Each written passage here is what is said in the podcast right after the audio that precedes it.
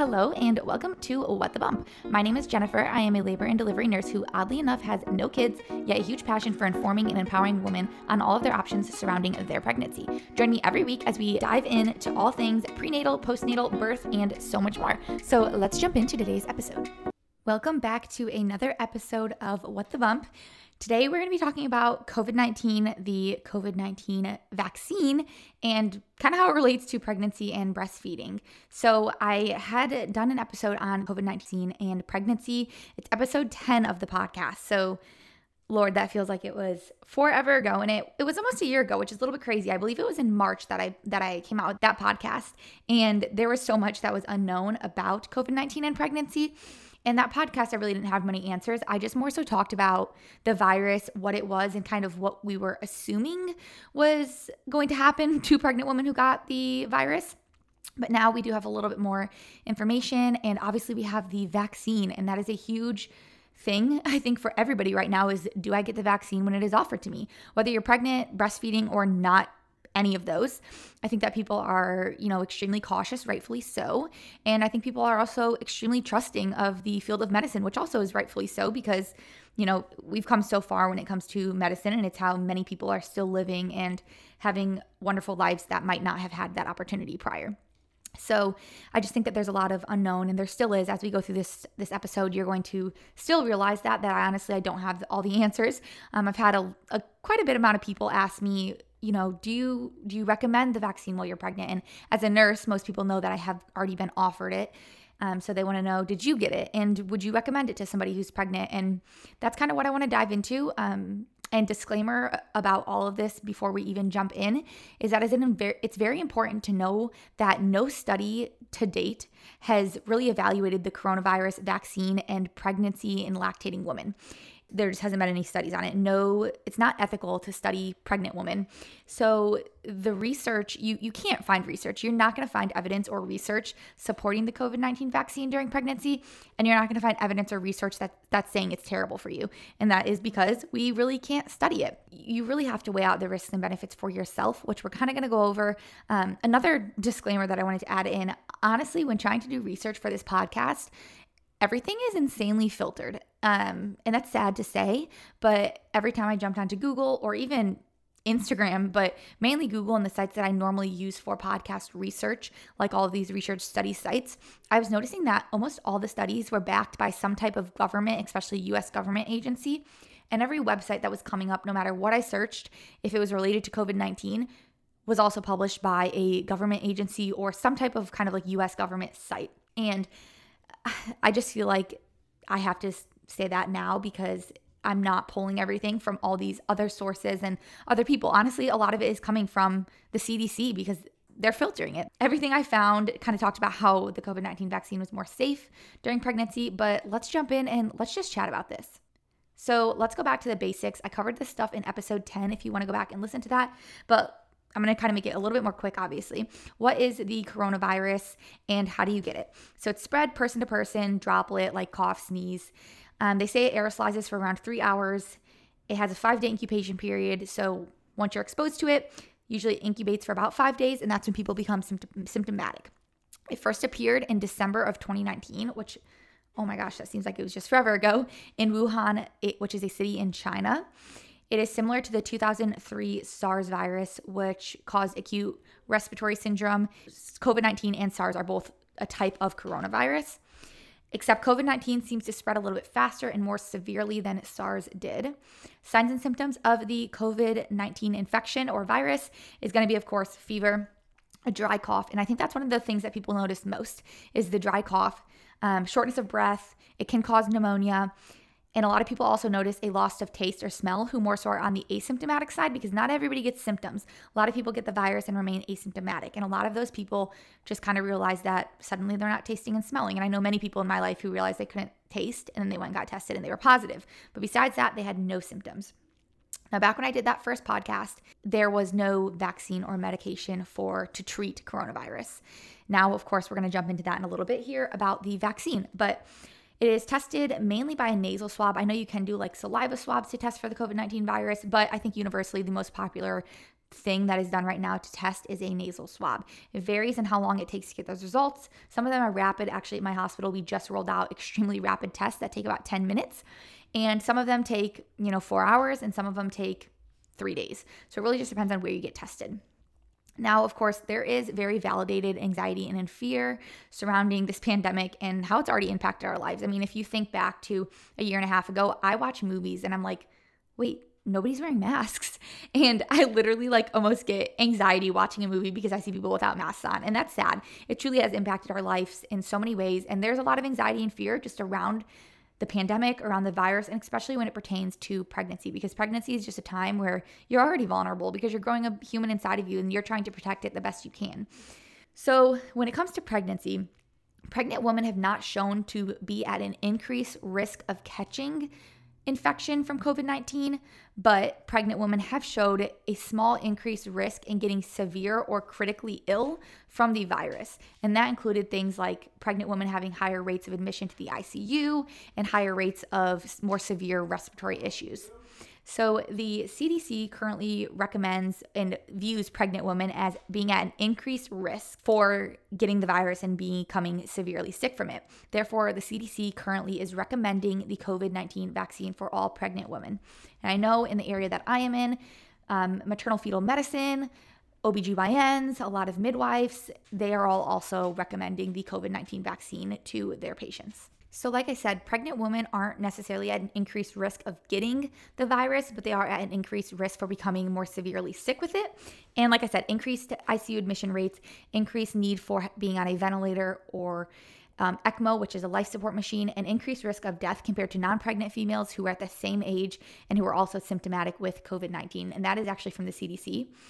Now, all this data is very limited. I mean, there was a lot missing from what the CDC published saying that pregnant women were at a risk for getting sicker.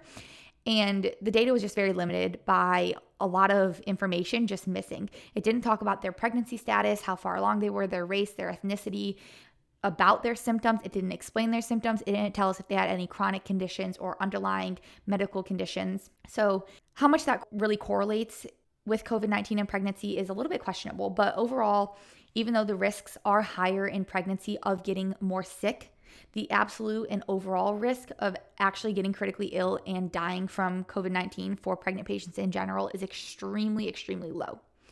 There is no evidence that the coronavirus, getting it during pregnancy, puts you at an increased risk for congenital anomalies in the baby or any problems with the baby's development. There is no evidence that suggests that infection during early pregnancy causes a miscarriage or even puts you at an increased risk for a miscarriage. There are a lot of studies that have shown that the COVID 19 antibodies, so let's say mom gets COVID 19, there are studies showing that your body, obviously, when you get the virus, is going to develop antibodies towards the virus. And these antibodies that you develop while you're pregnant and have the virus actually do pass through your human breast milk and they actually pass through the cord blood to the babies. So I guess to simplify that, basically, it's saying essentially that your baby is getting antibodies in utero if you get COVID 19 through the cord blood. And after you have the baby, if you have COVID 19, your baby can actually also get antibodies through the breast milk.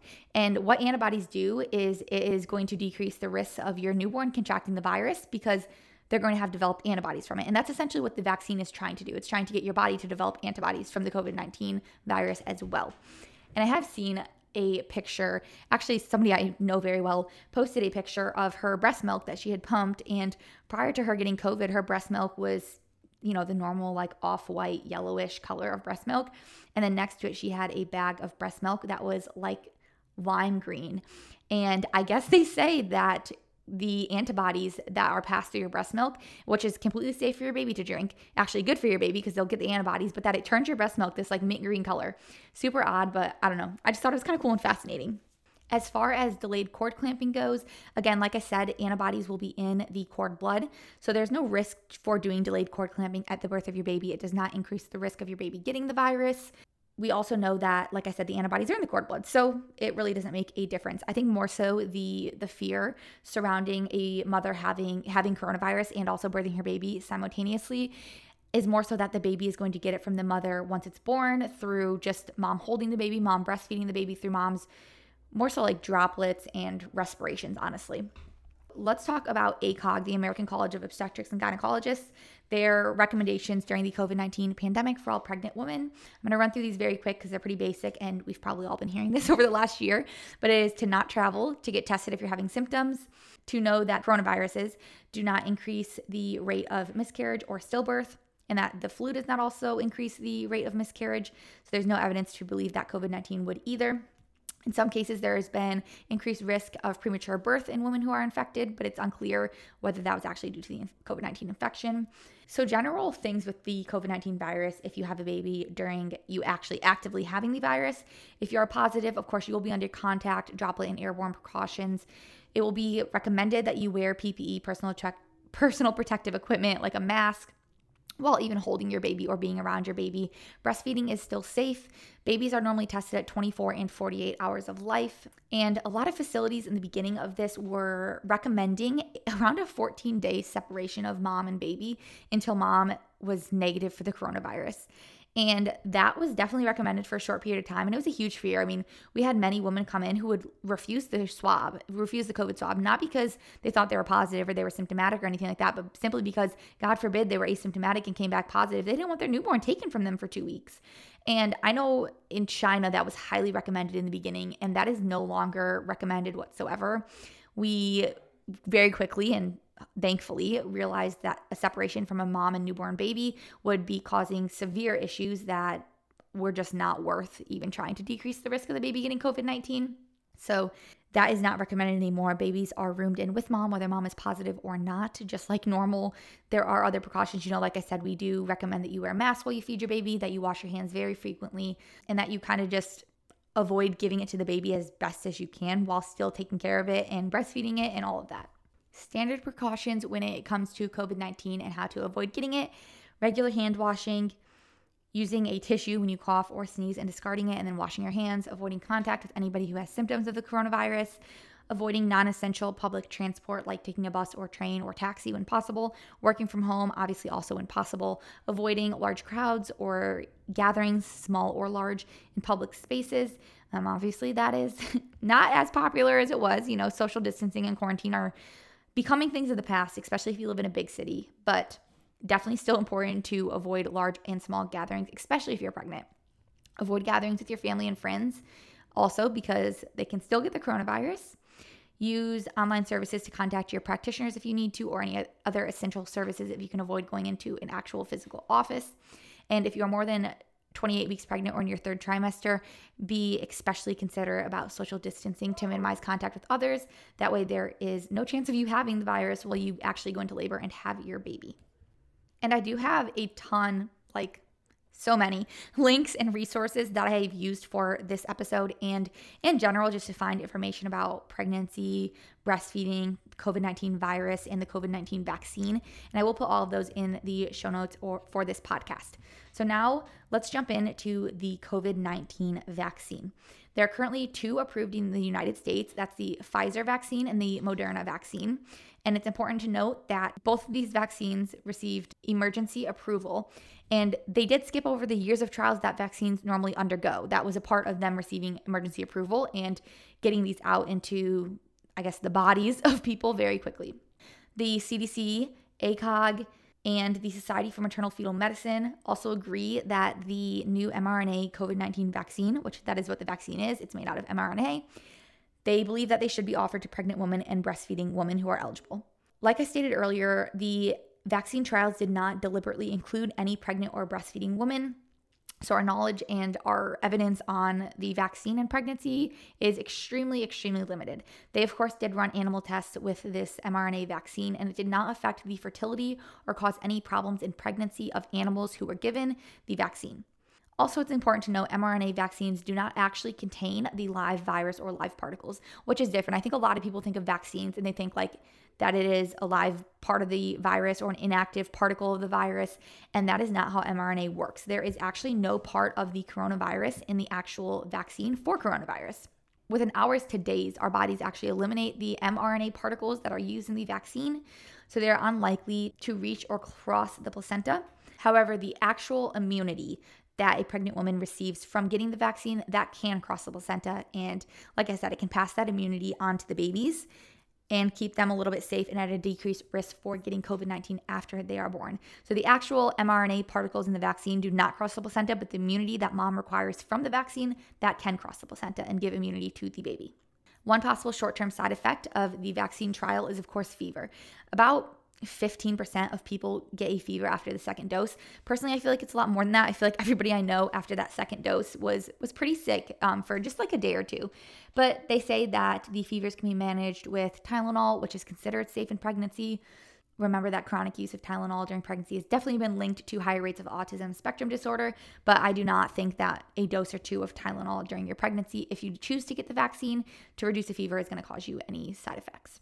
Rarely is there high prolonged fevers from the vaccine that can lead to actual birth defects. So, a lot of people are concerned about the vaccine and affecting reproduction and ha- causing reproductive toxicity. And there has not been research into this yet, but there are preliminary studies that don't indicate that there's any actual adverse effects on reproduction or fetal development. So, there's not any known safety concerns about the vaccine during pregnancy, during breastfeeding, causing fertility effects or birth defects. However, there's also not research. And that's, I think, the hardest part, honestly, about even trying to do this podcast or being asked to do it.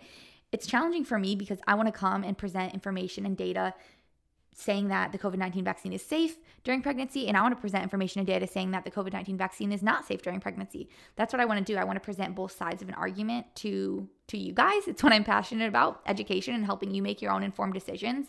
But when it comes to this vaccine, honestly, there's just not a hard stop answer.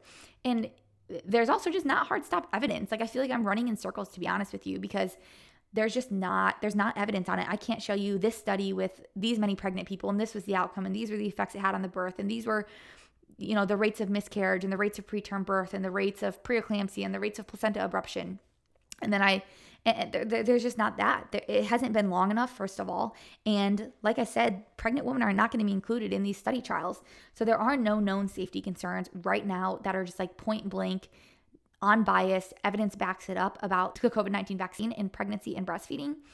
However, there's also not information, study, and evidence saying, hey, look at all these pregnant women who received it and look at all of their, you know, very healthy, normal, absolutely plain pregnancies, because there's also not evidence available about that either. And when it comes to the vaccine, the vaccine is not the end of the virus. This is just the start of trying to end this virus. We have a long way to go, whether you get vaccinated or not these vaccines are not expected to actually have a huge impact on the spread of COVID 19 until so many more people have been vaccinated. So, right now, as much as vaccination is such a big question, and people have just almost forgotten about all the preventative stuff that I just touched on, prevention is still the key thing right now. Staying inside, not even staying inside, but avoiding large gatherings, avoiding large crowds. Like, stop going to the breweries, stop taking all these vacations where you're in very public places surrounded by a lot of people keep wearing your mask, keep washing your hands because I think people just assume that the vaccine is out, that we're going to get herd immunity and like all is good. But pre- prevention is still the main thing right now with the vaccine. And getting the vaccine is a total personal choice. There's no evidence pointing one way or the other when it re- when it regards getting the vaccine during pregnancy or breastfeeding, and all the evidence and experts have been extremely vague on this. Like I said, ACOG says that the vaccine should not be withheld from pregnant people. And the World Health Organization also did used to state against getting the COVID 19 vaccine during pregnancy. However, then a few days later, they actually changed their statement and said that since pregnant women are at a higher risk or have comorbidities, that they should actually be getting the vaccine. They also did state that you should definitely consult with your healthcare provider to see if you are somebody who is at a higher risk while pregnant to get the vaccine. Currently, there are over 80 vaccines actually being investigated and they are all kind of in the animal trial phase of the study, but there are only two, like I said, currently approved and actually being administered in the United States. The last thing I really want to touch on, because this is like the only true hard like facts that is surrounding the vaccine is honestly the ingredients. And the Pfizer and Moderna vaccine pretty much have very similar ingredients. There's really three main things in it. It's the mRNA, so that's messenger RNA. So it's not DNA, it's RNA, a little bit different and we're not getting into that, but it basically is a genetic code for the SARS COVID 2 spike protein. And like the Pfizer and Moderna, they both do use the original virus genome as a template for the mRNA in the vaccine. Second ingredient is lipids, which is tiny bubbles of oil basically that are coated around the mRNA. That way, your cells can kind of pick it up and it can actually be used in your body. Now, I'm not going to go into the types of lipids they use. You can definitely research that yourself, but they are a little bit different in each vaccine. And the last thing that is in these vaccines is salt water. And they just basically state that it works better than plain water when it comes to injections. The Pfizer vaccine uses a common type of saline called PBS that is often used in other vaccines, medicines, and solution, and that it has a good pH and a salt level for the mixture that is close to our body, so the injection is more comfortable when you receive it. Instead of PBS, the Moderna vaccine uses a buffer called tromethamine, tromethamine, or TRIS is also another name for that buffer. I tried to research both of these and see if there was any like known side effects, and it seemed generally like there was not any side effects or anything like that. These are the three ingredients mainly used in both of these vaccines. Neither of the vaccines contain preservatives, and I believe that that is why they have them frozen at such intense temperatures is because they do not, even though they are multi dose, they do not contain preservatives. So, like I said, it's a total personal choice, weighing out the potential risks of, you know, preterm birth. Just getting a vaccine in general can be super scary for a lot of people, and they just might not even like that idea in general. And the potential risks of who knows what it's going to do later down in your life, who knows the the side effects that they will realize coming out. This vaccine has not been out long enough, so it is very possible that there are side effects that we have not we haven't been hearing about yet because it's been so short term that we've even had the vaccine. And you have to also weigh out all the known benefits of getting the vaccine. The fact that you will be at such a less risk of getting COVID 19. The fact that you have the possibility to pass immunity onto your baby through your breast milk or even in utero. And I'm always honest with you guys. I was able to receive the vaccine in the very first phase that they ever rolled it out. Um, and I refused it. The I, I did not want it. I, I don't regret my decision recording these podcasts does not change my mind. Um, I've been tried to be convinced by many, many people and physicians I work with and everybody really to get the vaccine. And I've stood strong in my decision not to. And it's just because I don't know enough, honestly. Like, it's not because I think the vaccine is absolutely terrible for you and there's these side effects and they're lying to us and, and they're injecting us with trackers. I don't know. I'm not, I don't think there's any crazy conspiracy theory with it. I think it is truly just a vaccine. I've just chosen not to get it because I just don't think I need it right now. I if I was older, if I had chronic health conditions or medical issues and if I was at higher risk, I might have reconsidered and I might have gotten the vaccine. But I'm not. I'm very young, I'm very healthy. I don't have any chronic health issues or risk factors. I think if I got COVID-19, hopefully, you know, this is everybody's last words, but hopefully I'd be absolutely fine. And so for me personally, right now, especially being of reproductive age and um, wanting to have a baby soon, I just I just thought eh, better safe than sorry right now for me personally. But that's a decision you have to make for yourself because there are definitely benefits to getting the COVID 19 vaccine, pregnant or not. And there are definitely many scary unknowns that could possibly be potential risks with getting the COVID 19 vaccine, pregnant or not. So I think it is really just a personal choice. And until we have more information, there just isn't there isn't the evidence out there that I truly wish there were. And I'm hoping and I'm praying that within the next few months as the vaccine is continued to roll out and more people have received it and even as time goes on that we see if there are side effects because maybe in 5 years all these people who've gotten the vaccine will be functioning absolutely normal. Or maybe in five years, we'll be realizing that down the road it caused a couple health issues. And so you just never know. And I think until then, you really have to make a personal decision on what is best for you, what matters most to you, where you're at in your life right now. It also depends on your age, your health conditions, and it's really a very individualized choice. There's not a right or wrong answer to whether you get the vaccine or not. But I wish that there were because, like I said, I just like the evidence. I like presenting facts. And I kind of feel like I don't have that right now for you guys. So I'm sorry. But I hope you guys enjoyed this podcast. And as more information comes out with the vaccine, I definitely will be coming out with another podcast about it. Don't forget to follow me on Instagram at What the Bump CLT. I did change my Instagram name if you have not seen it. So it's not What the Bump Podcast anymore. It's What the Bump CLT. And please leave a review on this podcast wherever you're listening. Thanks, and I will see you in the next episode. Thank you for listening to another episode of What the Bump. Leave a review on iTunes or Apple Podcasts, and make sure you tune in every Monday at 9 a.m. There's a new episode. I really appreciate you for listening. Remember that this podcast is for educational purposes only, and I hope you have a great day.